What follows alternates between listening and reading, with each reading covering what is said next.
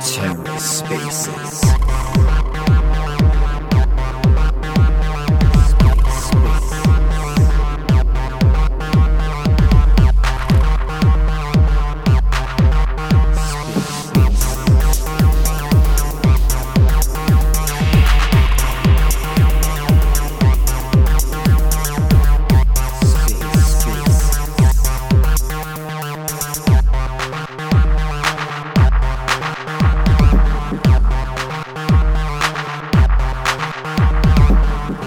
welcome to the Ether. Today is Thursday, May 25th, 2023. Today on the Ether, pSTAKE Finance host STK Spaces number 3. Liquid staking dexes in Cosmos. Let's take a listen. Uh, yeah, I think we should have everyone here. Yeah, can everyone hear me clearly? Yeah. Uh, perfect, perfect. Uh, I think we have Carter from Shade, we have Pratyaksh from Dexter, uh, Trees here, and uh, I think Siva is speaking directly from the Forge account. Perfect. Yeah. Yeah. I, I guess we can get started as more and more people join in. First of all, thank you so much for joining, everyone. This is STK Spaces. The idea behind STK Spaces is to be a consistent place to drive genuine, unfiltered, and unbiased co- discussions around liquid staking. Uh, P-Stake, uh, we- we're cognizant of how important easy access to niche and correct information on liquid staking is going to be, you know, to help its adoption. Uh, we believe that, you know, for liquid staking to be up only, P-Stake is asking difficult questions only with STK Spaces. And in this particular one, uh, we're talking about LST liquidity in Cosmos. Uh, what started, you know, with maybe P-Stake launching the first solution for liquid staking Atom with STK Atom in mid 2021 as an ERC implementation at that time, uh, because there's no IBC at that time, no ICA, no DEXs, or even DeFi in Cosmos. From there to now, I think the liquid staking market has started to mature. You know, we had Stride launch, we had P-Stake again natively launched on Persistence, and the latest liquid staking provider, which is Quicksilver uh, uh, I, I personally believe you know that LST liquidity that is not only deep but also efficient, a steady source of real yield with other things in Cosmos, and constant innovation in DeFi primitives is going to kind of help propel Cosmos DeFi from here. So without further ado, I think we can get started by introducing our guest speakers for today. Uh, and to talk about this LST liquidity, we have with us four dexes in Cosmos that have embraced liquid staking with open arms in a way. So, so let's get uh, let's get to know them a bit better. Uh, first off, we have Pratyaksh representing the super intelligent robot in Cosmos, that is Dexter. Uh, do you want to quickly introduce yourself, Pratyaksh? Uh, hi guys, uh, thank thank you for that introduction, Aditya. Um, happy to be here and um, uh, really looking forward to talk to everyone. Um and uh, and yeah, Perfect, perfect. Uh, next up, we have Tree uh, from one of the OG Dexes in Cosmos, that is Crescent. Yeah, hello everyone. Um, thanks for having me. Uh, some of you may know me. We're very close with the pSTAKE team and love working with them. Um, I'm the head of marketing at Crescent, and I lead marketing, BD, community growth, offline events, and uh, such fun things. Yeah, thank you so much for joining, Tree. I know it's particularly a late time for you, so thank you for tuning in. And uh, next in live, we have the economic extraordinaire from Shade, Carter. Hi everyone, Carter here. Um, big Cosmos maxi, big privacy preserving DeFi maxi, and also a liquid staking maxi. So thanks for thanks for having us on. Uh, thank you, Carter, for joining in. Uh, I think it's it might be just quite a bit early for you, but again, thank you for joining in. Uh, and last but not the least, we have the Liquidity Orbital Ape CEO from Forge. Hey, thank you for having us. So uh, I'm Ko from Orbital Apes. I'm part of the team that developed Forge. We worked in this from the Orbital Apes team with the Evmos and Forge is a community-owned DEX, uh, UniV3 fork, and we're extremely focused on LSTs. So excited. Perfect, perfect. Thank you so much for the round of introduction, guys. Uh, I, I think we can, you know, kind of uh, dive deep in. So how this is going to work is we're going to have a section uh, for an open discussion around, you know, just liquid staking in Cosmos. Then we'll try to dive deeper into these four dexes that we have with us today, and later on open the stage for anyone to ask any question, whether that's liquidity related or dexes related or liquid staking in general. So to get started with liquid staking in Cosmos, uh, I have a fact here with me, uh, which I just was just looking at before the space started. Uh, currently, only 1.2% of the atom that is staked is liquid staked. Uh, versus if you compare this to you know ecosystems like Ethereum, I think that's around 10 to 15%. So w- what do you guys think? You know, is, is like different in Cosmos when it comes to liquid staking? And again, this is open for everyone. So I can I can try to hop right in here. I, I think the EVM and Ethereum communities have been focused on uh, DeFi since day one. Like it's it's a more mature DeFi ecosystem. There's there's more utility in general, and there's just a, there's there was so much value on Ethereum, and ETH holders for so long weren't able to passively tap into its value. Um, that really like the jump to proof of stake and liquid staking derivatives was the, the first chance for for these large holders to finally do something with it versus the cosmos ecosystem has always had passive income baked into its identity into its user stories because staking has always been there since day one so i think the the paradigm shift is is finally here but it's it's con- it's convincing capital that it's it's worth doing more than just staking, but actually participating in DeFi. And I think I think Cosmos users are maybe a little more conservative and less DeFi focused, but I think slowly over time that that's going to shift and it, and it will reach I think it'll reach a tipping point. So that that's my perspective on it. Yeah, I think that makes sense what you mentioned about, you know, maybe Cosmos starting off with uh, being staking first in a way and not having uh, to give you know exact thoughts about how DeFi could propel. Uh, maybe Tree, you could give some insights here because uh, Crescent is the only DEX in here who's also like ha- has its own native sovereign chain. So, what do you think about you know maybe w- what role staking has played in a way in terms of uh, you know maybe even prohibiting DeFi to flourish? Uh, yeah. So we were we were actually at the time when we launched one of the only uh actually the only native liquid staking. Uh, we we were the only you know chain to provide native liquid staking, and right now, if you look at the amount of CRE and inflation and that's fluid right now, most of it is liquid staked actually, because we believe in um, DeFi composability from the start. And we we never wanted our, our users to stake their tokens. We wanted them to liquid stake it and use it in secondary and tertiary DeFi and I'm not sure uh, off the top of my head how other liquid staking protocols do it, but um, when looking at Ethereum, for example, um, they're working on POS, but it's different in Cosmos because we do DPoS. So you, you have to be within a certain voting power to participate in governance and run nodes. And I think in the hub, it's around like 175 validators right now. Um, so we look at liquid staking as as protocols. You're kind of DPoS of DPoS, and um, so even uh, when you're thinking about liquid staking, you have to thinking about you have to think about voting power and how you, how validators are going to uh, participate in governance and the politics of the chain itself. Um, and I think that's really the differentiator in Cosmos for uh, liquid staking. And um, I think participation in governance needs to be fixed because uh, we use liquid governance. So users holding bCRE, they can overthrow the decisions of their validators and vote um, uh, on their own. And we think it, it uh, similar to what uh, Carter said. I think it opens up uh, multiple possibilities for DeFi um, and other DeFi. Uh, we'll talk about it later on on Crescent but also you have to think about the um, the upside, upsides and downsides on governance participation as well in Cosmos. Yeah, I think those are super valid points, and what you especially mentioned, right? That it's come from to be able to do not only staking but also participate in DeFi. I think that's the innate problem that liquid staking solves, which is you know as a POS user, you don't have to choose between staking or DeFi, but rather you can enjoy staking and DeFi. So that's pretty valid there. Uh, but but then from here on, uh, you know, it's been I think eight months, eight or ten months since Stride launched natively as an IBC native liquid staking solution. pSTAKE has launched in January itself. Uh, Quicksilver launched I think a month or two back. Uh, what what do you think are like major things that is going to propel liquid staking, aka also DeFi and Cosmos from here on? Again, open for everyone. maybe someone wants to talk about the LSM or replicated security, uh, and you know what role that will you know might eventually play in DeFi and also liquid staking.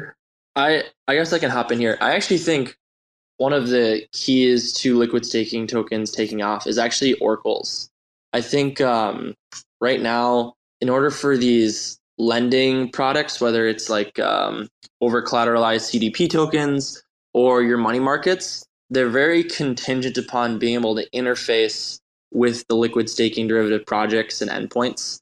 And so I think there's a lot of like potentially security and stability problems tied to how fractured some of the data flow is on this.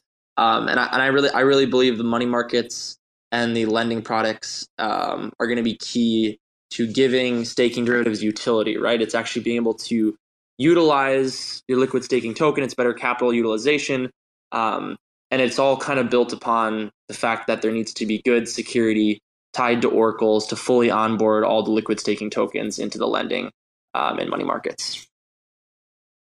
I, I think that's definitely an interesting point uh, because I think so far most uh, most of the adoption in a way has come from like just building liquid staking liquidity in, in, in the first place. You could say. Uh, obviously, we have Shade Lend, we have uh, things like Umee, we have you know things also like uh, Crescent's LF tokens that you know probably help uh, go a deep you could say a layer deeper into Cosmos DeFi with liquid staking at the at the forefront. Because at the end, the you know maybe the, the rewards or the incentives that we see to purely for providing liquidity is not going to be a sustainable approach to kind of adopt. You you would have to be able to do the the, you know the DeFi decent stuff to be able to actually use or use LST to your advantage, right? Yep. Uh, all right, and maybe what what are what is everyone's thoughts on you know the the whole atom economic zone that we are seeing in terms of you know maybe replicate security pushing staking rewards for atom and the lsm in, in tandem with that allowing this staked atom to now be liquid what is what is the group's thought on that Tree, maybe CEO you, or Pratyaksh, anyone uh, you, you have any take on this? Uh, yeah. Um, yeah, just another thought about you know rec- replicated security or ICS. Um, you know, we're I mean, I'm not a dev, um, but I see like a question that I have is for liquid staking protocols is what are the potential political implications that uh, a chain may have on being a consumer chain of you know the hub or you know other provider chains? Because i feel like will there or will there not be discrimination depending on what provider chain you're using or what what consumer chain you're choosing to be of.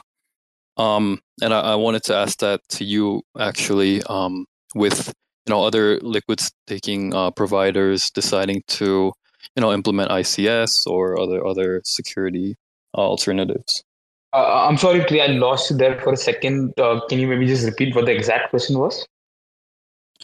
So will will uh, you know mesh security or LSM will uh, will it affect um, liquid staking providers politically more than um, you know on the technical level? Uh, uh, I think, uh, I mean, that, that's honestly a good question here. Uh, I, I, think we will definitely see maybe some sort of uh, amalgamation, amalgamation there because obviously the LSM is going to be a huge, huge uh, bonus addition for liquid staking providers because the current, you could say, the hurdle, the biggest hurdle for anyone to liquid stake right now is that most of people's atom are kind of state right state right now. And we see that with around 67 or 70 percent bonded ratio. So for someone to liquid stake currently, they're going to have to unstake and then you know be liquid stake.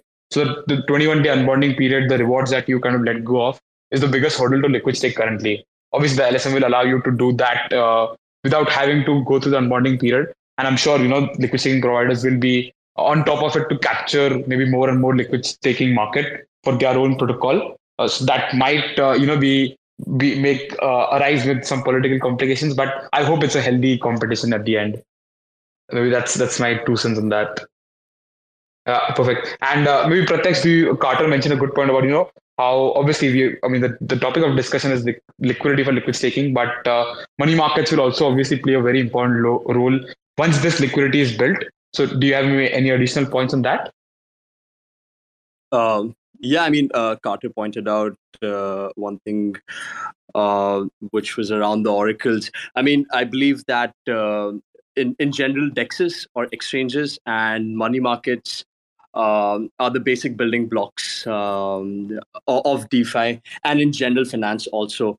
Uh, and right now, at least in the Cosmos uh, there has not been a huge around the liquid stake assets um, besides providing liquidity or just having a liquid stake token and earning staking rewards on that or swapping that out. Uh, but definitely the first step I feel uh, to moving to the next primitive of finance, which is uh, lending markets, uh, would be to create super deep pools uh, to make sure that that uh, that there is a big right now the oracles I think don't support or any other money market would not support if the liquidity is very less for any any liquid stake assets. Uh, but creating deep liquidities would be the first step uh, around building a very solid use case around money markets. Um, and the next thing would be around like use in general using the liquid stake assets in the money markets would be super interesting where we can have leveraged liquid staking with which i think Umee has currently implemented. Um, and and similar to i think there is a product uh, on the ethereum uh, in the ethereum ecosystem called as abracadabra um, which used to do self-repaying loans abracadabra and i think alchemix finance. So that can be another use case uh, for the liquid stake assets in Cosmos because the the returns on on through the staking rewards are super high um, I think I'm, I'm pretty excited around those kind of use cases uh, in the money markets.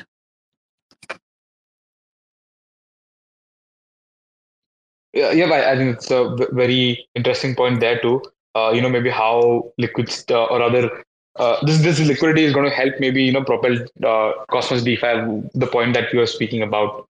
Uh, perfect. Uh, maybe this also might be the right time to get to know these the dexes that we have today a bit more in depth and a bit more better. Uh, so what we can do is maybe just go around one by one and talk about maybe what what the, what your dex specifically is and uh, what the current landscape of LST liquidity on your dex is. So maybe we can start with CEO first, Forge. All right. So Forge is a community project. It's a dex funded by a proposal and accepted by the community. So we developed it to kickstart DeFi in Evmos.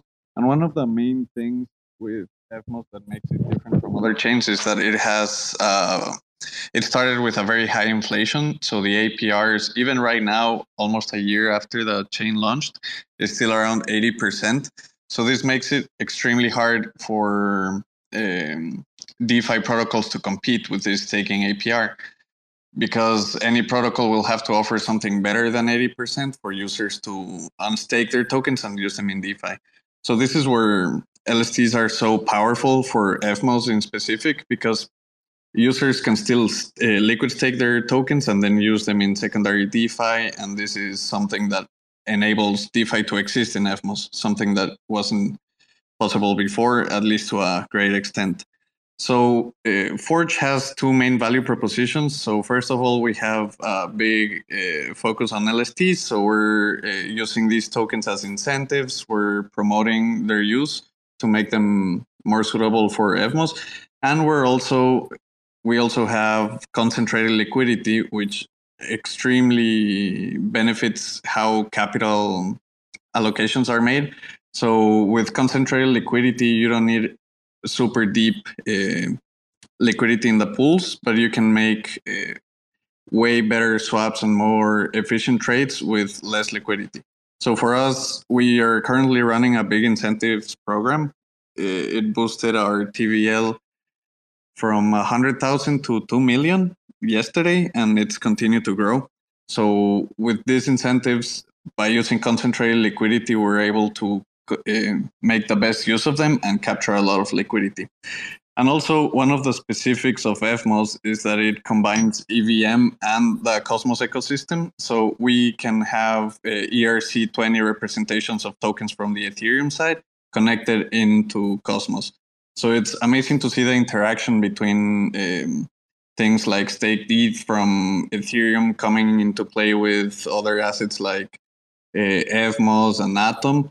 So it's pretty cool to see both worlds combined. And through liquid stake tokens, we're further enabling this interaction. So connecting both worlds.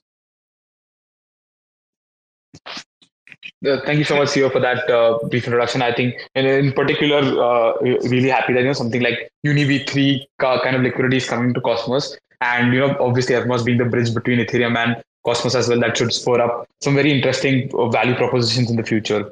Uh, thank you for that. Uh, Tree, maybe you, you want to go next, uh, talk about Crescent and maybe the current scenario of liquid staking derivatives that are there on Crescent. Uh, yeah. So we launched in April of last year, so just over a year. And we were the first order book and AMM hybrid DEX on Cosmos. So we have both LP pools and market makers on, on the same book in our in our liquidity. And we were also the first to deploy a, our version of Uniswap before, you know, the license expired and uh, which is what we call a range liquidity. Um, we were one of the first also to implement native liquid staking. Um, we have BCRE, which is bonded CRE, and uh, you can native stake your CRE. And we we never um, advocated uh, you know regular staking because we pushed for uh, DeFi composability, which is why we also don't have bonding periods on Crescent because we believe that you know you should actively manage your positions. And this will come in play in a lot of newer utilities in the future. Uh, currently we have about i think 27 assets listed on crescent with six different lsts uh, the latest being um, st Umee uh, around 3 million of our tvl is uh, lsts uh, it includes BCRE, our own, and the largest actually is STK Atom with about uh, I think seven hundred thousand on on Crescent. Um, obviously, we're looking to onboard a lot more uh, LSTs because we have capital efficient range liquidity, and we are going to upgrade this actually. Um, it'll be very similar to Uniswap v3 you can create custom uh, pool positions. So you can, you know, you can choose to be high risk of going out of range, but get a lot of uh, farming rewards. So it'll be a lot more freedom than right now. Uh, also, we're going to introduce liquid farming, which is kind of like what I think someone mentioned abracadabra before. Uh, it's tokenizing your LP position but we're allowing it to be IBC transferred out to other chains like Umee. So you can take this tokenized LP position, still receive farming and uh, staking rewards, but you can provide it as collateral to mint stablecoins on Umee, Kujira, Agoric, um, Inter Protocol, for example. Um, this will be live in the next two months. And because we have an order book, we're going to have market makers for large pairs like Atom, Ethereum, and uh, BTC in the coming weeks. Uh, thank you for that, Tree. Uh, definitely super interesting things in Crescent as well. I personally, you know, I can't wait for LF tokens because they, they, you know, uh, uh, at the same time, maybe they also add that inherent risk to the system, but also unlock more and more capital efficient, maybe DeFi in a sense. So th- thank you for that. Uh, Carter, maybe you want to go next with Shade? 100%. So Shade Protocol is a set of DeFi apps that's been in development since 2021. So we're two years into the journey at this point. And last month, we launched Shade Swap, which is a 100% front running resistant uh, decentralized exchange powered by the privacy of Secret Network. So there's private trading balances, uh, there's front running resistant trading. And the other piece of the puzzle is we've been 100% liquid staking focused since since day one. Uh, we pretty much everything's built around uh, liquid staking tokens, as well as this theory that stablecoins should really be the the centerpiece of decentralized exchanges. Uh, a lot of dexes kind of force liquidity providers to pair with the volatile governance token, and this introduces uh, additional impermanent loss. And at the end of the day, like the protocol has to end up kind of paying for that. And so we feature Quicksilver, Persistence, and Stride staking derivatives on the DEX, and we're excited to continue to bring more. Uh, we have something called asymmetric concentrated uh, liquidity, which is a first ever in DeFi. It was a mathematics project that took many, many months last year. And the net result is super, super efficient trading from uh, L1 tokens to staking derivatives. And then what we do, we call, we, we call these staking derivative on ramp pairs when it's the L1 to the staking derivative. What we then do, what we, what we then do is have uh, Silk, which is the native stablecoin of Shade Protocol, tied to these staking derivatives, and Silk is the routing routing token that all the liquidity jumps through. Um, ShadeSwap also features a stable swap, so people can seamlessly trade from USDT to USDC uh, to IST to CMST. So it's, it's, a stable swap, it's a derivative swap, and it's also um, one click away from the Shade Lend lending product. So lots of DeFi happening, lots of interesting strategies emerging, and uh, excited to continue to see uh, DeFi on Secret Network and Shade Protocol grow. Yeah, uh, thank you so much for that, Carter. Definitely super interesting things with Silk in particular. You know, when I had also first, I think I mentioned when we were speaking on calls as well, when I first read about Silk was a very interesting idea to see that a stablecoin that is backed or rather pegged not only to the USD, uh, but also like a peg of uh, basket of currencies in a way. And you know, super excited to have you here and also talk more about Shade. I will definitely talk about asymmetric concentrated liquidity a bit more after this. Uh, but yeah, last but not the least, uh, do you want to maybe talk about Dexter and you know the, the current state of LST liquidity on Dexter? Uh, yep. Uh, so Dexter is an interchain DEX for yield generating assets. So currently we support liquid staked assets, which is a subset of yield generating assets. And in future, we plan to support uh, interest bearing tokens from different DeFi platforms. Uh, so uh, we went live uh, on the Persistence Core 1 mainnet uh, around two months ago uh, with two pools, Atom XPRT and STK Atom Atom.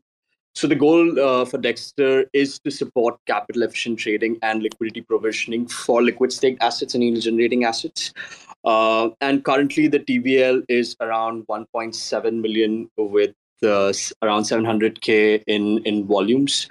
Um, and um, being a power DeFi user for some time for two things uh, in any DEX, which is how capital efficient the trading is and how good the user experience is. Um, and we started building uh, Dexter with the same things in mind around 10 months ago. Um, so we have brought the most battle tested uh, AMM mechanisms that are out there, um, which are the weighted pool, uh, which is inspired by Balancer, the stable swap invariant, which is inspired by Curve, and the meta stable pools, uh, which is uh, also inspired by Balancer, but with a couple of variations um, that uh, we have done on our end and then delivered it. So yeah, uh, this is about Dexter, I would say. Uh, yep, uh, thank you so much for that. Uh, I think you know metastable pools in general are very very interesting and also uh, like one of the most efficient for liquid staking tokens. Uh, so we can maybe try to get to understand that in a bit depth uh, from here on. so the the next thing maybe that I want to talk about now that you know we have some context on what these liquid staking dexes are and how they are efficient for LST liquidity in the first place. it's actually quite interesting to know that you know the, the four of us here have different mechanisms for liquidity for liquid stake tokens in the first place. Uh, what everyone's mentioned, right? Uh, Forge is bringing Uniswap V3. Crescent has, in a way, ranged liquidity. Dexter has metastable. Uh, Shade has asymmetric, concentrated liquidity. You know, big, big words here. Maybe let's let's try to dive a bit deeper into these and try to understand from like a very pure, uh, let's say, benefit perspective or like an explain like in five perspectives. What do these mechanisms mean in the first place? Uh, maybe Carter, you want to go first, uh, try to explain us what asymmetric concentrated liquidity is and why is it beneficial? Sure. So, I mean, the, the start of DeFi was all about um, constant product market making, which is essentially this idea that liquidity should be equally distributed across all possible trading ranges. So for volatile assets, this is a really good idea, right? Because you don't you don't know where the assets are going to go um, and you're able to provide a decent trading experience even with like not great liquidity uh, for for retail investors when you use constant product market making. But then stable coins came along in crypto, And Curve kind of had the realization of like, wait a second, if we have one US dollar stablecoin trading with another US dollar stablecoin, they're pegged to the same thing.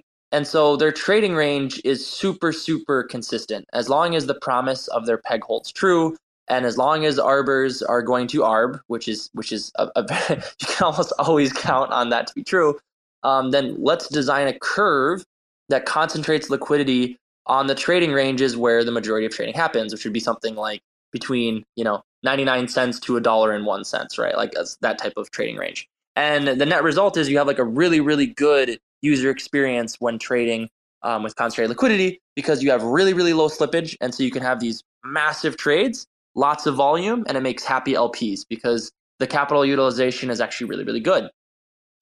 So then staking derivatives came along. And what people tried to do was trying to kind of map on uh, this this kind of stable swap curve onto the staking derivative relationship. But the how an L1 token interacts with its staking derivative has a different trading range and a different relationship than trading one US dollar stablecoin um, to another. And so, what Shade Protocol did is it realized that the stable swap curves to date that were trying to be mapped onto staking derivatives were limited by the fact that um, everyone's kind of using something called symmetrical symmetrical concentrated liquidity.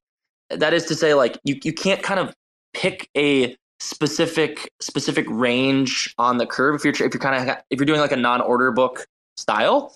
And so we created a brand brand new curve um, called asymmetric concentrated liquidity, and we're essentially able to perfectly map liquidity onto the trading range that um, staking derivative to L1 tokens trade in. And this is similar to the stable swap experience. It's a curve that matches the trading behavior and the relationship of the two tokens. And this results in ultra efficient trading. A good example is Osmosis has uh, $28 million worth of liquidity on Atom to ST Atom. And Shadeswap has $500,000 of liquidity on its Atom to ST Atom pool. And you, for a $90,000 trade, you get a better experience using asymmetric concentrated liquidity on the five, you know, on the 500,000 TVL pool compared to the 28 million dollar TVL pool. So just huge, huge levels of efficiency. We're seeing lots of volume, lots of usage on it. Um, that being said, there's other concentrated liquidity models, which I'm sure people are about to talk about here, um, that can kind of pick ranges. And so the, the, the final piece of the puzzle that we have a theory on is simplicity. Uh, a lot of retail investors aren't necessarily going to want to mess around with picking precise trading ranges. So we think it's really important to provide a one click curve like experience for concentrated liquidity.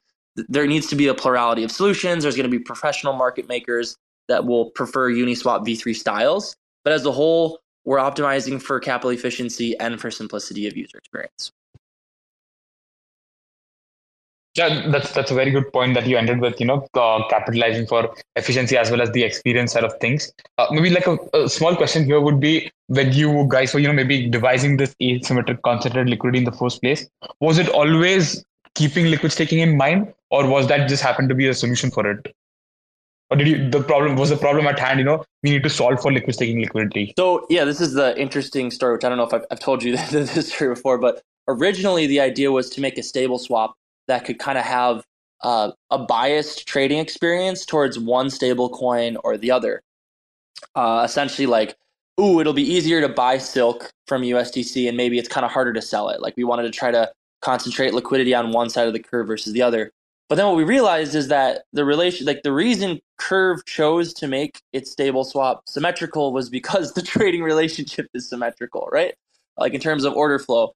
Um, and so all this research to kind of build this capital bias stable swap kind of came to a close because it was like, well, it doesn't doesn't really do anything. It doesn't actually it doesn't actually create a significant impact. But then we kind of had like a, a moment in November, like we literally had a whiteboarding session and we got this idea of like, wait a second, it doesn't work for stable coins, but it maps perfectly onto derivatives because you can essentially shove liquidity um, from one side of the curve uh, above the minting price point of staking derivatives. Because as you all know, like you're you're rarely going to see an open market price go above the minting price point because an arbor will just mint it out and immediately sell it on the dex, right? So you can then do with this curve is shove all the liquidity, or not all of it, but a huge percentage of the liquidity that's never going to get touched, that's above the minting price point, and kind of shove it into this asymmetric region um, where where all the trading actually happens for L1 and staking derivatives. So it was kind of an accidental discovery, and the origin of it was not staking derivatives. It was an examination of what we could do with stablecoins, and it eventually kind of made us realize it's perfect for staking derivatives. Yeah, yeah, yeah. Thank you for sharing that. That's definitely an interesting story. Uh, we come into concentrated liquidity. Uh, Theo, maybe do you want to talk about uh, what what how the mechanism for Forge works? What use of V3 is in the first place, and what you guys are doing for it? Yeah, for sure. So for us, we deployed an actual UniV3 fork. So we're using the same type of concentrated liquidity as Uniswap, which, yeah, as Crescent said, it can be complex for traditional users because you have to concentrate liquidity, you have to make sure your position is in range and all of this. But it actually provides the tools for advanced traders to do precisely what they want. So if you have enough experience, you can fully customize your experience to provide liquidity in the exact range you want, and you're going to get better results for that. So, since we have all these tools available, we didn't want to limit or simplify what we're offering, but instead we partner with Revert Finance, which is already deployed in Ethereum, Optimism, Binance Smart Chain, and many different chains. And what they do is they provide in depth analytics on the liquidity positions you provide and pretty much everything surrounding liquidity. So, for users that find it hard to find an, a precise range or something for them to concentrate their liquidity efficiently, Revert gives them the tools to analyze what exactly their position is going to do. Uh, they can see the top positions in the DEX. So, if you see a super experienced trader, you can see their position staked through revert and you can copy their position or try to mimic their movements. So it provides tools to make it easier for traditional users to take advantage of concentrated liquidity. And it also helps them learn from uh, what they're providing and learn what were the results of their past uh, liquidity pools because it gives you um, an in depth analysis of your performance. So if you started providing liquidity and it went out of range, it will let you know. It will provide suggestions on how to modify that and make it better for the next time. So it's pretty useful. Also, something that happened in Uniswap when they initially deployed incentives for concentrated liquidity was that some, I believe it was around 10 wallets were being operated through bots that pretty much provided concentrated liquidity on a one tick range and they were getting all of the incentives for themselves. So instead of selecting a wide range, they could just select a one tick range. And as soon as the price moved, the bot moved that position. So what we're using is another revert finance solution, which is time-based uh, staking for the um, liquidity. So this means there's a small lockup period for the um, liquidity provider to vest, and this will enable them to gain the rewards from the incentives. So this pretty much eliminates that problem with bots moving concentrated liquidity a lot, and it opens up the um, possibility for traditional users to enjoy the incentives instead of some super advanced trader getting all of those. So we we're finding a balance here. We're attracting incentives and users to provide liquidity, from the most basic users to the most advanced ones, and we cater to all of them. So this is uh, the effort we've been trying to do. Got it. Yeah, thank you so much for explaining that. And uh, I like the point that you mentioned. You know, trying to find the balance between maybe the super DeFi users as well as someone that is, you know, just wants to get a piece of the pie in a way. Uh, so obviously with, with concentrated V3, uh, as a as a LP, you will have to maybe select that range in the first place to provide liquidity to. That might be a hurdle for someone that's new. So are you also maybe planning to uh, integrate someone that automates that? Uh, because I mean, I mean from from example here, pSTAKE's uh, liquid staking solution for BNB, which is STK BNB, has very deep liquidity on this DEX called Thena. and Thena is a Solidly fork, but it also has concentrated liquidity with what is called fusion pools and they have partnered with this protocol called Gamma that automates these wide and narrow strategies to provide liquidity uh, on, on a V3 pool. So is that something that Forge is also looking into? Yeah, so we're gonna do this through Revert. They're constantly updating their analytics tool, and they also help you manage your liquidity. So this is gonna come through them. it's not directly in the Forge platform. It's an outside platform through Revert, but it's directly linked to all the positions you have in Forge. Got it. Got it. Uh, that's nice. Uh, yeah. So now that maybe we've understood asymmetric concentrated liquidity, concentrated liquidity, uh, maybe Pratyaksh, you want to talk about what metastable pools are and you know how Dexter is leveraging that. Uh, yes, absolutely. Uh, so, in the first place, uh, as, as I mentioned previously, also the metastable pool uh, that we have implemented uh, on Dexter was sort of an inspiration from how Balancer had implemented the metastable pool on their platform. But what we have done is we have um, we are using this pool specially for LSTs. So, metastable pool, what exactly it is is that it uses the stable math uh, along with the known exchange rate for an asset. And I say a known exchange rate, um, so you can take any LST, and they will have a very they will have a specific exchange rate uh, to it, which don't vary, which doesn't vary unless and until there is uh, an event like slashing. Um, so the uh, so the metastable pool can take this constantly changing exchange rate into account, um, and how this takes into account is we have introduced uh, a variable called as scaling factor. Um, so, uh, how exactly stable swap invariant works is that it concentrates the liquidity around the flat region of the curve uh, when the prices or the ratio of assets are um, uh, one is to one. Uh, and the curve uh, behaves approximately like a constant sum AMM in this range, which is x, y, x plus y is equal to k. Uh, but what this scaling factor does is that it changes the slope of this line and hence the ratio of these assets.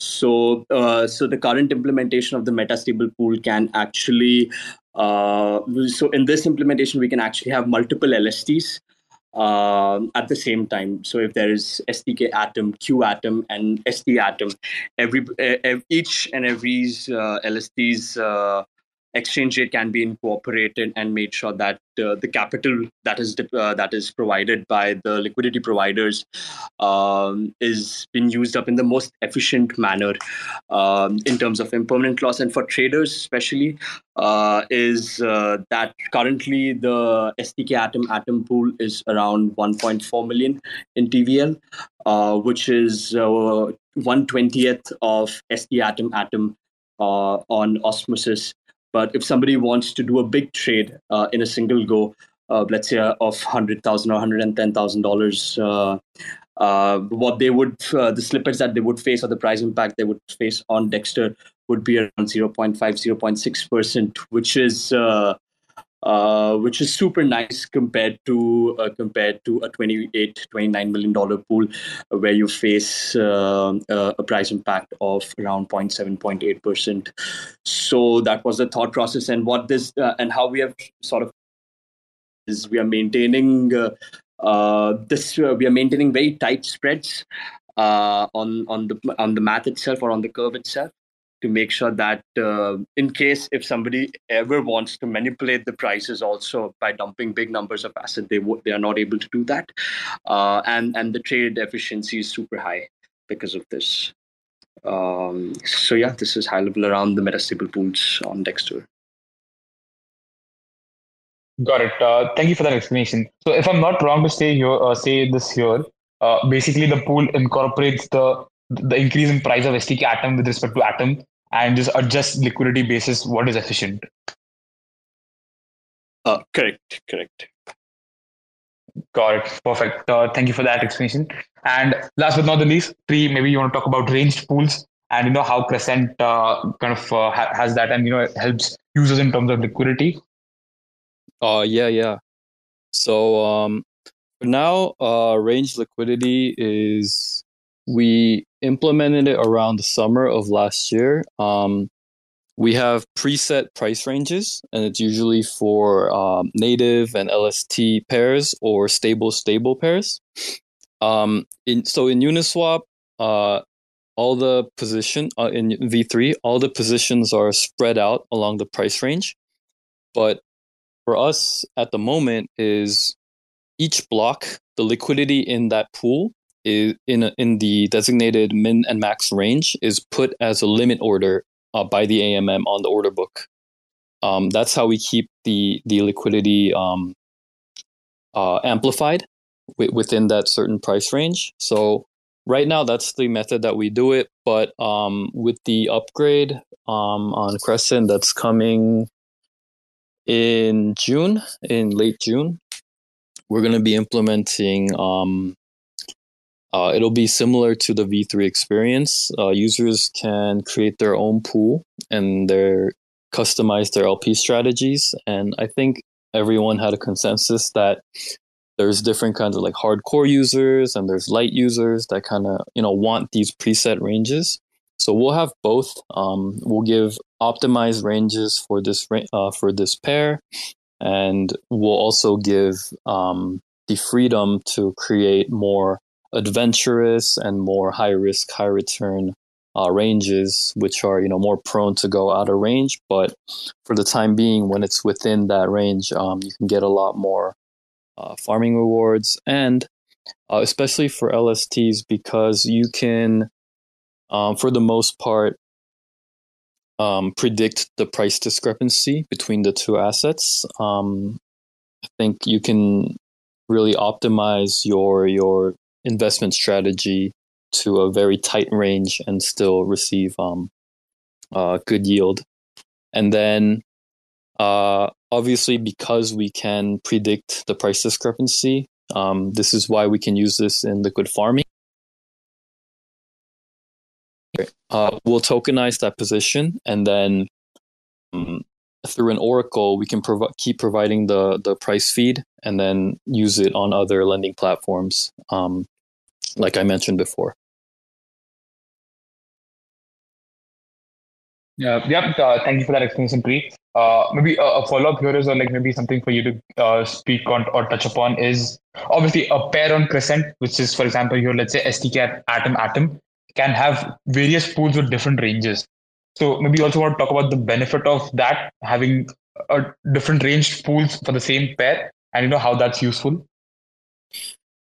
Yeah, yeah. Um, well, yeah, that's how it's um, done right now on Crescent because we, well, through CLI and um, you know, you can create your own pools. But right now, um, because we do pools that aren't stable, stable or native LST, um, the or if there's a big trade that happens that throws it out of range, um, we can create another pool easy for that pair so we have an overarching pair, and then we have different kind of pools. So it's basically like a, a, mini version of V3 right now, where there's only two or three pools within that pair.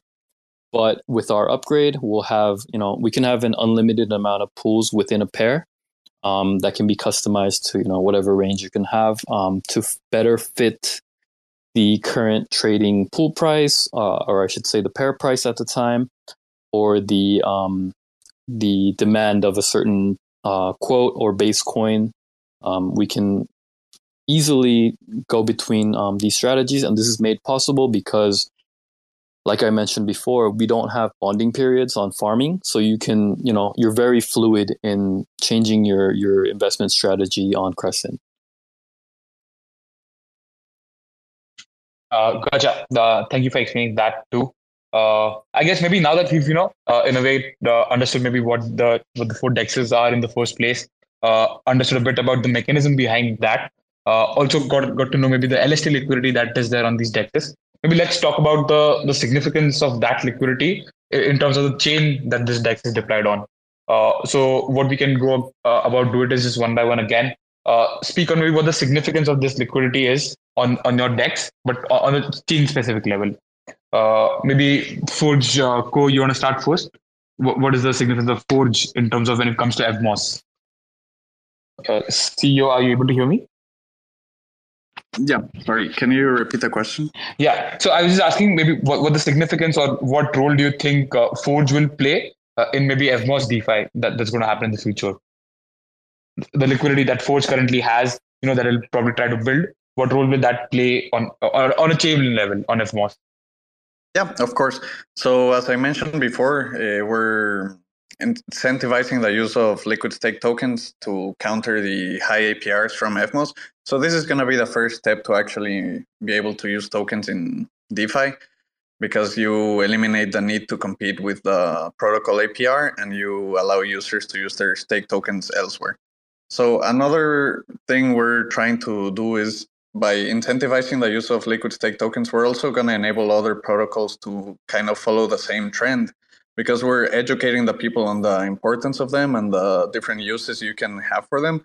So when other protocols deploy into Evmos, they can kind of use the infrastructure we've already created and just build on top of it. So the part of ed- educating the user, enabling them access to liquid stake tokens is already going to be done by us.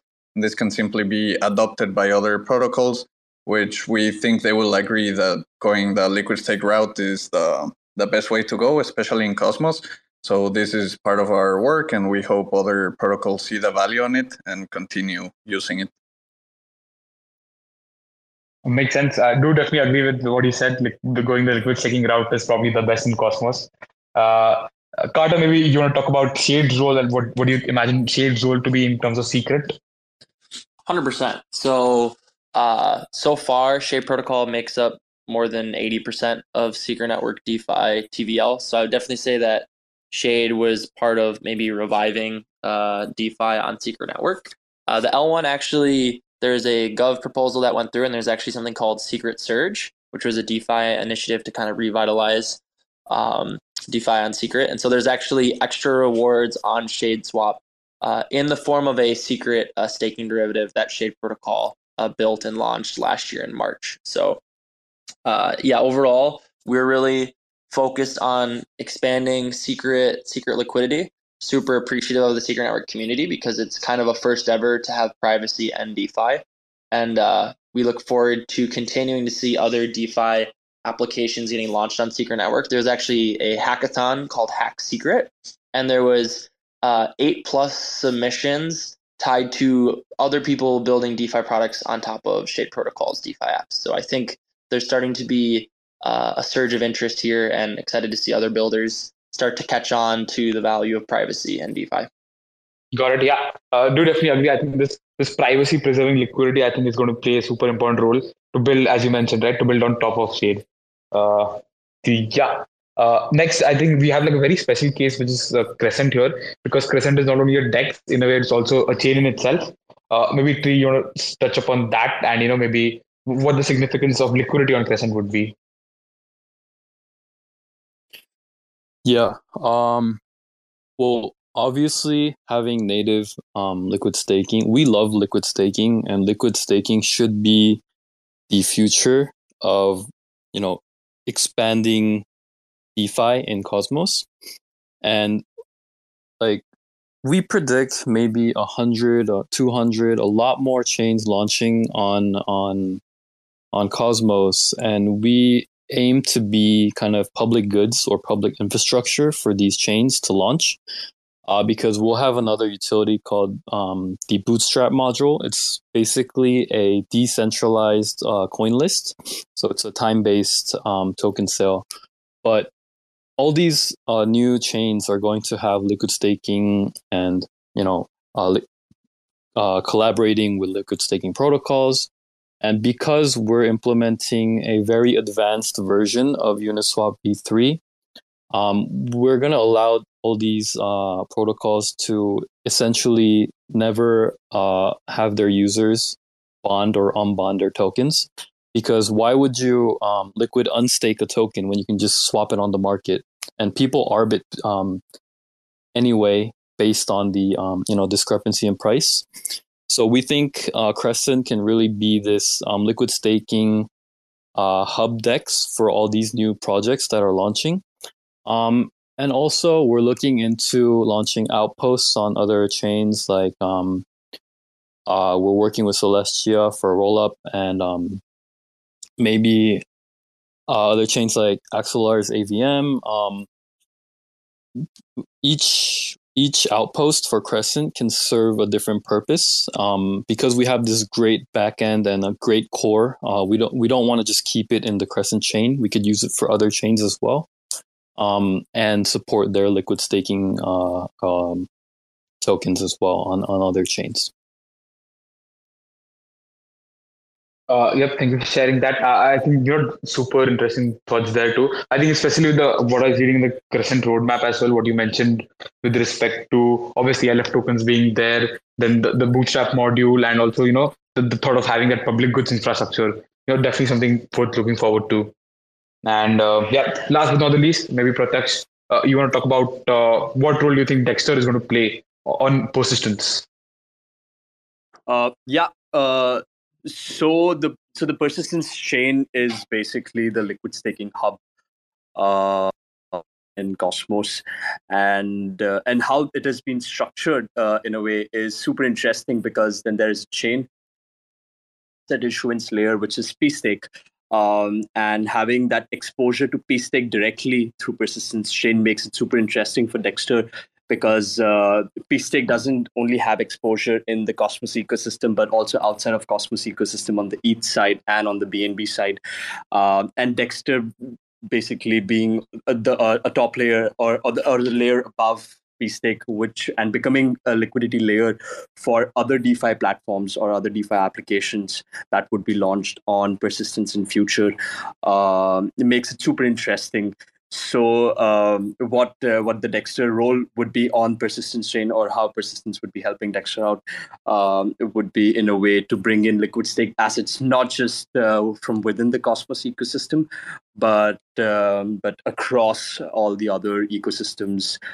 Um, uh, so yeah i think that that that would be super interesting for dexter uh, yeah, I, I, think that's a fair point. Uh, uh, you know, being deployed in persistence itself alongside pSTAKE, uh, I think does solve for the user experience uh, in a way wherein you know rather than having to IBC things, you just are on one platform itself uh, in a way. yeah, thank you for that. And maybe before we get into any audience questions or get someone on, on, on board as a speaker to ask or like talk about what we've been talking for the past hour, the last point to touch upon, maybe you know something interesting, is uh, from here on, how do you see yourself positioning with that to be new pools, new future, new features to attract more of this LST liquidity going ahead? You know, maybe this is time for some alpha here. Uh, Carter, you want to go first? Sure. So a really big one is going to be Silk, uh, the collateral backing for it. We really want to empower uh, as many liquid staking derivatives to be part of kind of being able to mint out Silk and be able to kind of go leverage long and leverage short on their assets. And we really want to help continue to unlock and empower the capital utilization of uh, liquid staking derivatives.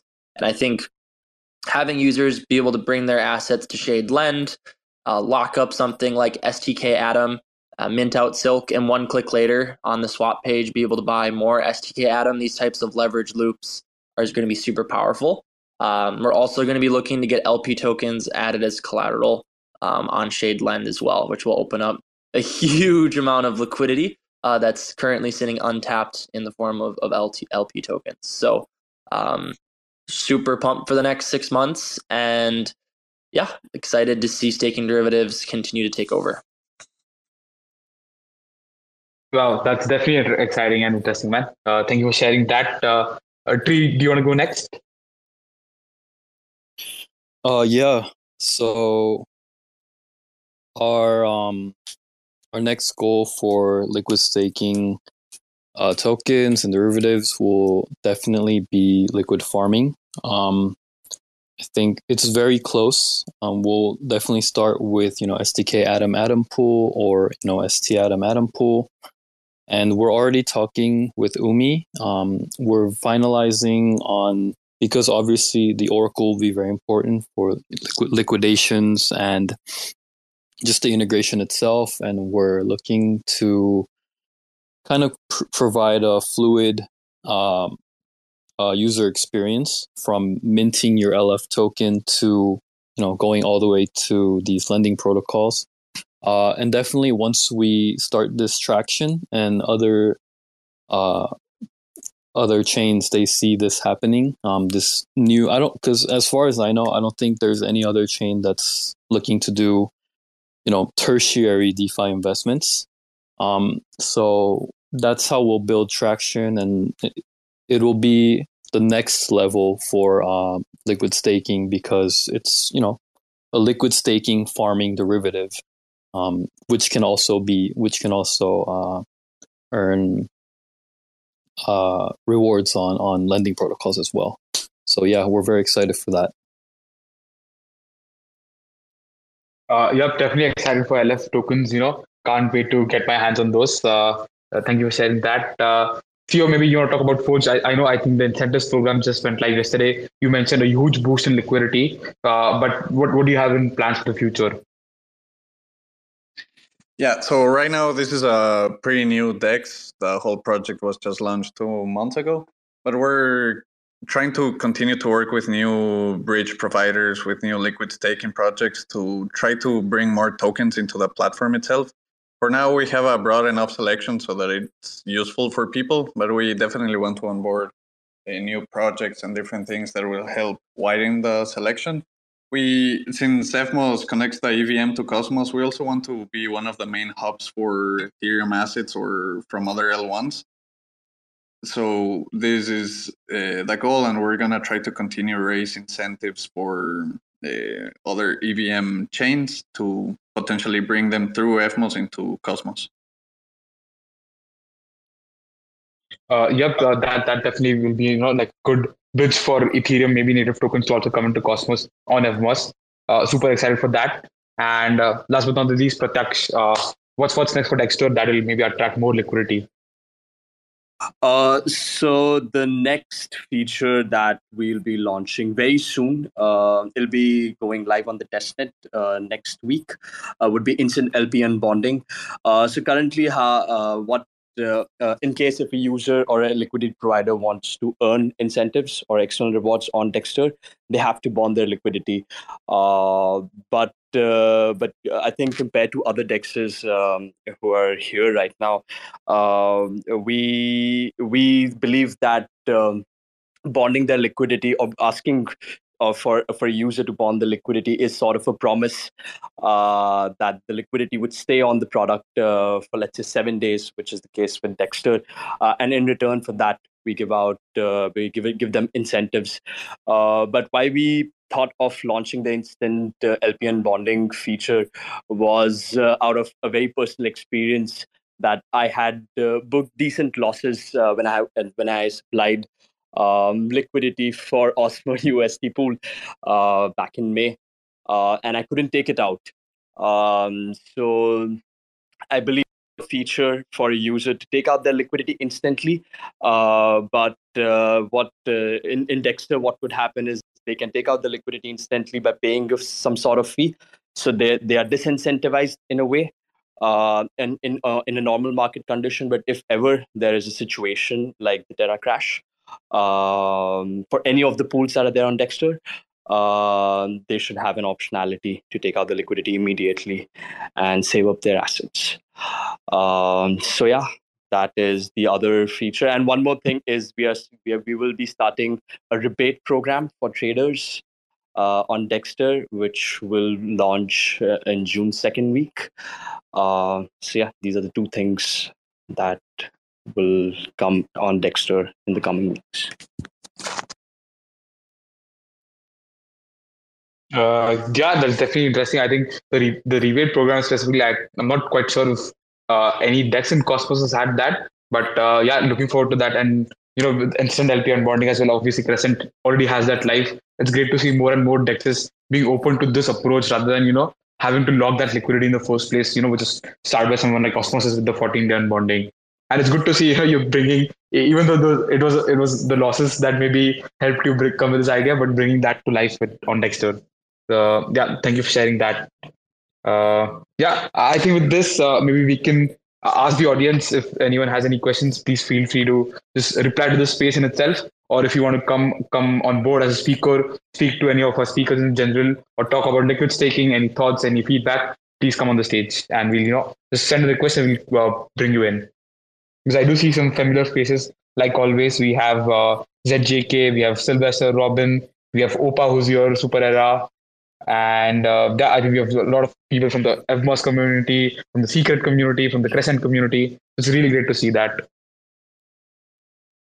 Uh, uh, I guess also meanwhile, maybe if anyone has any questions uh, while they come as a speaker here, an open topic that I wanted to discuss, uh, maybe not necessarily related to liquid staking, but to end on was uh, that obviously we know that Noble is going live pretty soon. You know, with native USDC coming to Cosmos, uh, how do you think that changes the game for Cosmos in a way, or if, if that does in the first place? Carter, Pratyaksh, Tree, Theo, anyone? I, I'm really curious to see the relationship between Axelar and Noble, just because a vast majority of Cosmos liquidity has come from Gravity and Axelar, and now that there's like this natively issued version of USDC, how are the dexes going to approach that? Um, just because there's potential censorship risks tied to natively issued USDC, but there's also potential, you know, massive liquidity inflows.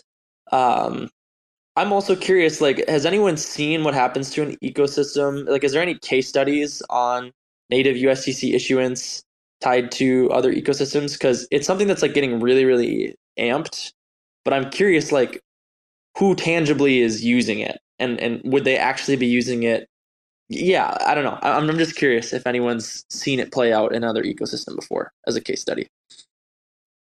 Uh, um, not sure from a case study perspective, uh, but uh, because I, I, guess there's not been those many examples when you know native USDC went live after maybe like DeFi started to boom. Uh, I guess the only maybe uh, in a way proof or stat that we have is that on most chains the the TVL liquidity is in terms of USDC or just native stable coins because stable coins might just be the you know, best product market fit in crypto. Probably liquid staking is about to overcome that. So yeah, but again, I think you raise a very valid point you know is this even just just you know purely amped or is it actually going to be something useful maybe pratyaksh uh, tree or Theo you have any thoughts on this uh, I, I believe that uh, native USDC in Cosmos would be a big game changer, uh, especially for DeFi, because um, uh, any big LP or any any any whale uh, would always prefer to not have that not have the bridge risk uh, which uh, which has been one of the biggest, uh, I, I, would say, uh, the biggest pits uh, in DeFi, uh, and and the biggest hacks that were happened were on bridges.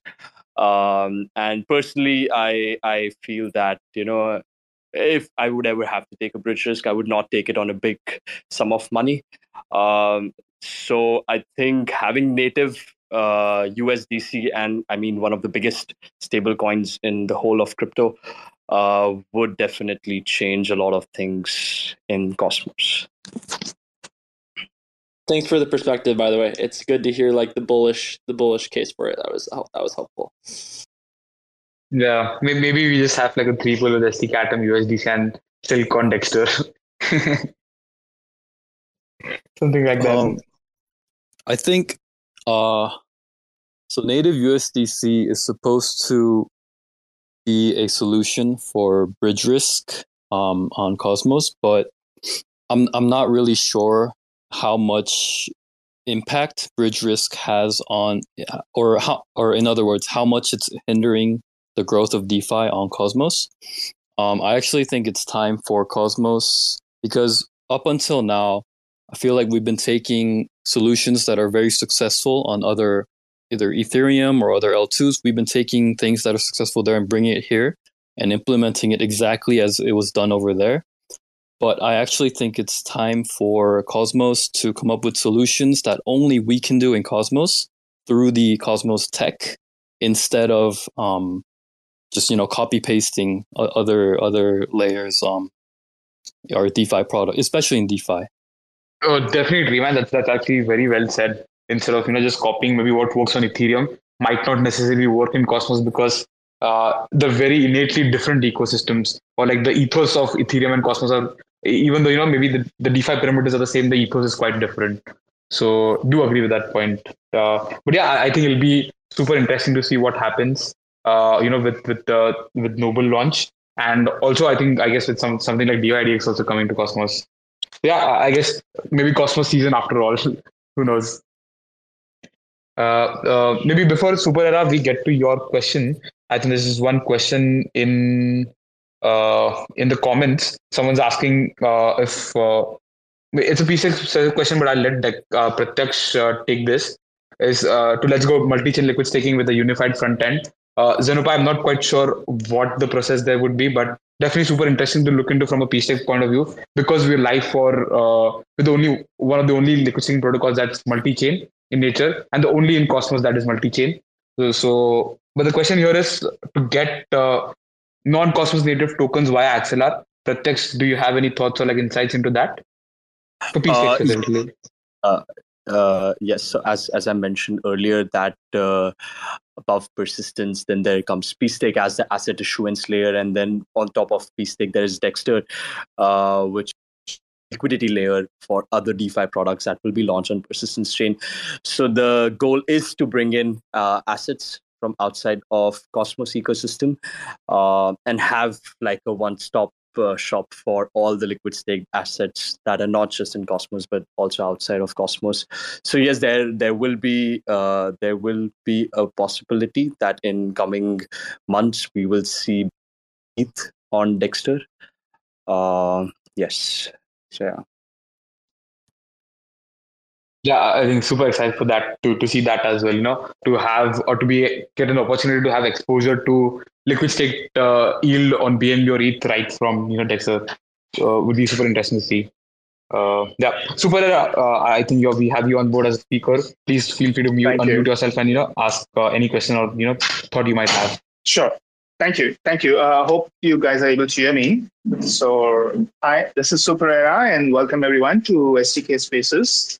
Now, you know, uh, before I ask my questions, I probably would like to thank all the speakers. This was a really good space, and I'm personally very bullish on liquid staking. And uh, the thoughts I was able to hear, varied thoughts I was able to hear, kind of, you know, even helped me probably to uh, make sure how I look towards liquid staking more in Cosmos. Now, my questions, uh, uh, I suppose our first question is for Dexter. And this is something I even asked when they had their own space in the office. And I think uh, I had uh, spoken to Rajesh and maybe, maybe even uh, Pratiksha, I'm not sure. I don't remember yet. Uh, but uh, it was about uh, maybe, maybe this is all an alpha I want to get as a user. So when are we going to see more pools and maybe, you know, yeah, I think this this question what uh, Aditya just asked was also one of the questions I asked at that time. When we'll see probably STK BNB and STK Atom, and uh, I remember clearly they said that they they are ready to help anyone. So this is for even others who is in the space. If you guys are ready to contribute and uh, you know, make that happen for Dexter, the, the team I'm sure would be ready to help you guys. So coming back now to my questions. Uh, this is for Dexter. First question is for Dexter. Uh, when are we going to see more pools on Dexter? Uh, this, uh, you know, instant onboarding is good, but uh, maybe I would love to see more pools on Dexter and maybe even pSTAKE because you guys give rewards in pSTAKE, maybe even pools in pSTAKE. Yeah, thank you for the question, Super Era. Um, so the thought process uh, uh, on, uh, especially with respect to having just two pools till now, which is two months almost uh, since we went live on the mainnet, was to make sure that uh, we are growing in a very incremental manner and uh, not bringing in excessive amount of liquidity uh, and not being able to manage it out. We wanted the product to be battle tested in a way uh, and then take it further. Uh, the other thing is we don't want to spray and pray um, with with the pools. Uh, so uh, we would be having more pools uh, in in coming weeks, but will not have a lot of pools like more than 20 pools or sorts. Um, and the question with respect to having a pSTAKE pool on on Dexter, we are working around that. So we are we are just figuring out how the incentive structure would work around all the pools, whether it is liquid stake assets or the native assets around Cosmos. And then, then, then we will take these pools live. So all of these things are in pipeline right now. Uh, it's just that um, we are still um, seeing or figuring out how we can take uh, how we can take these pools live with the right kind of incentives for the users. Thank you. Okay. No, uh, unfortunately, I haven't used a lot of uh, dexes yet. I would love to use Forge. I would love to use other dexes. right now I've only used Dexter and I've used Crescent. So basically, my questions are for them. My next question is for Crescent. Uh, now, the same question probably which was answered a while ago by Picture. Uh, would would we see uh, liquid staking assets from other uh, ecosystems like, uh, let's say, STK BNB uh, on Crescent with BRE Cree or maybe maybe you know STK Atom too? Uh, yeah, of course. Uh, but one thing that we are actually very wary of and very conservative about, and it's stated in our ethos, is mitigating, you know, bridge risk for our users. Um, we don't want to bring in too many bridged assets before we uh, complete audits on certain bridges. Um, but definitely, yeah, we're open to um, you know any assets from you know outside, and definitely, I think Axelar and Gravity, uh, they're doing a very good job. Um, and if our community has enough demand for these assets, we're always open to proposals by any anyone from the community or even from the foundation. And yeah, we're open to it. All right, perfect. Thank you. And I suppose my last question is for pSTAKE. So maybe if Aditya wants to take that. And it's a very simple question. No, uh, I, I'm a fan of XPRT. I'm holding XPRT since the time it got launched. XPRT was my uh, gateway to Cosmos. It was not Atom, it was XPRT, or I got introduced to Cosmos. So my question, when STK XPRT? uh, yeah, that's a good question. Yeah, yeah, yep, yep. Uh, so no, uh, I think we just had uh, uh, one of our internal product stand-ups just this morning itself to discuss uh, STK XPRT. It's coming soon, sooner than maybe you know what we had imagined in the last community call that we had. Uh, so what we're looking at currently is to first upgrade the persistence chain uh, to go to V47 directly. So we're looking to skip V46 uh, for Cos- from Cosmos SDK perspective because I think V47 is the one that best allows us to implement LSM along with STK XPRT. So if I'm not wrong, rather than having to upgrade to kind of uh, deploy STK XPRT and then upgrade again to deploy the LSM, that uh, we are hopeful, rather persistence is hopeful to be the first chain in Cosmos to have LSM live on the chain. Uh, this upgrade will allow both at the same time. Uh, so yeah, uh, we definitely something on our priority as a roadmap. But uh, yeah, pretty soon I would say STK XPRT. Thank you, thank you. No, I understand, and this sounds good you guys are doing a fantastic job in uh, you know uh, in terms of what you are trying to bring in having having you know uh, liquid staking uh, on bnb on ethereum on cosmos i understand it's not easy so i could see that you guys are doing very well and i wish each one of you who has been here and given time and explained about their thoughts on liquid staking a, a wonderful future thank you Thank you, Super. But yeah, uh, in the context of the space itself, I think it is quite important for us to, uh, uh, you know, have STK Atom be as diverse and you know widely adopted as possible. Hence, uh, you know, we went live on Crescent with the range pool.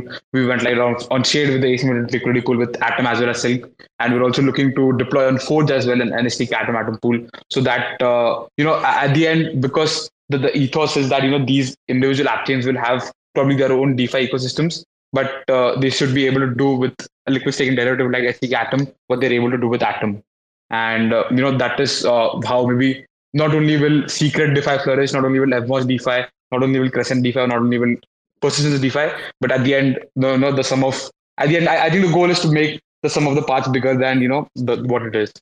Uh, so yeah, uh, I, I, guess that's a good summary as well to the space. You know, uh, um, I just want to thank Carter for joining in. I know it's too early for you. I want to thank P for joining in. I know it's too late for you, uh, and Pratyaksha and Theo as well for, for the insightful thoughts that you said. Talk to, talk about your dexes. You know what differentiates you and what is next uh, for each one of you. Uh, I think we had a very intriguing discussion around LST liquidity. Uh, I think we can also summarize that you know Cosmos DeFi is just getting started uh, you know, liquid staking dexes like Dexter, Crescent, Shade, and Forge are help building this LST liquidity. Uh, probably LS protocols like pSTAKE, Quicksilver, and Stride are giving a healthy competition to this LST liquidity.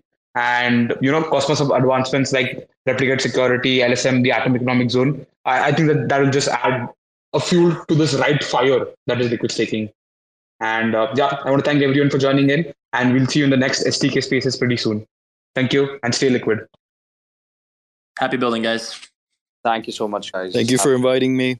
Thank you, guys. Thanks for checking out another episode of the Ether. That was pSTAKE Finance, STK Spaces number three, Liquid Staking Dexes in Cosmos. Recorded on Thursday, May 25th, 2023. For TerraSpaces.org, I'm Finn. Thanks for listening.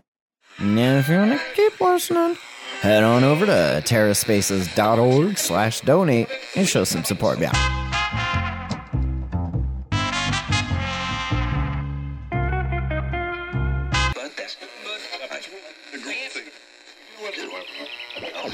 This principle in like Taoism. There's this principle in like Taoism where it's just like the more you fight something, the more like the opposite of what you want, like just inevitably kind of starts to happen. There's this principle in like Taoism.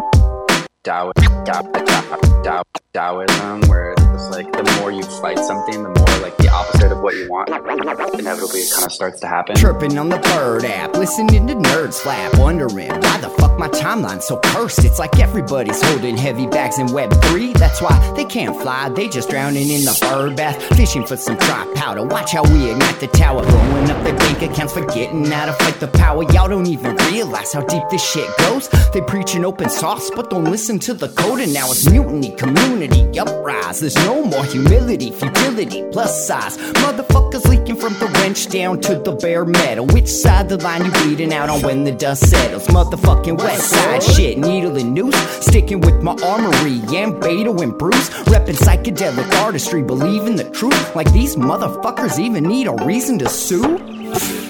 GM fam. really worth all the effort? Is it really worth all the fighting?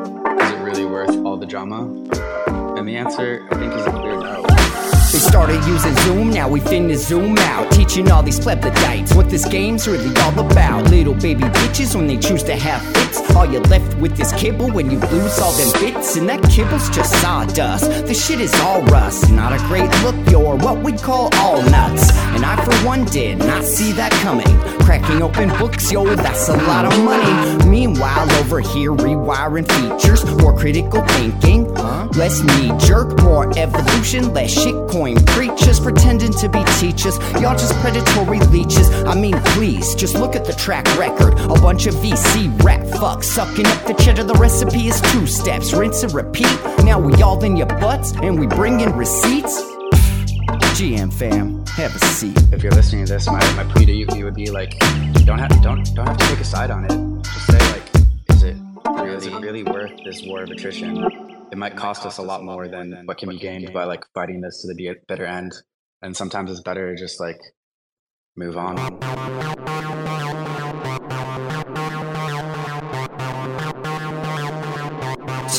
spaces.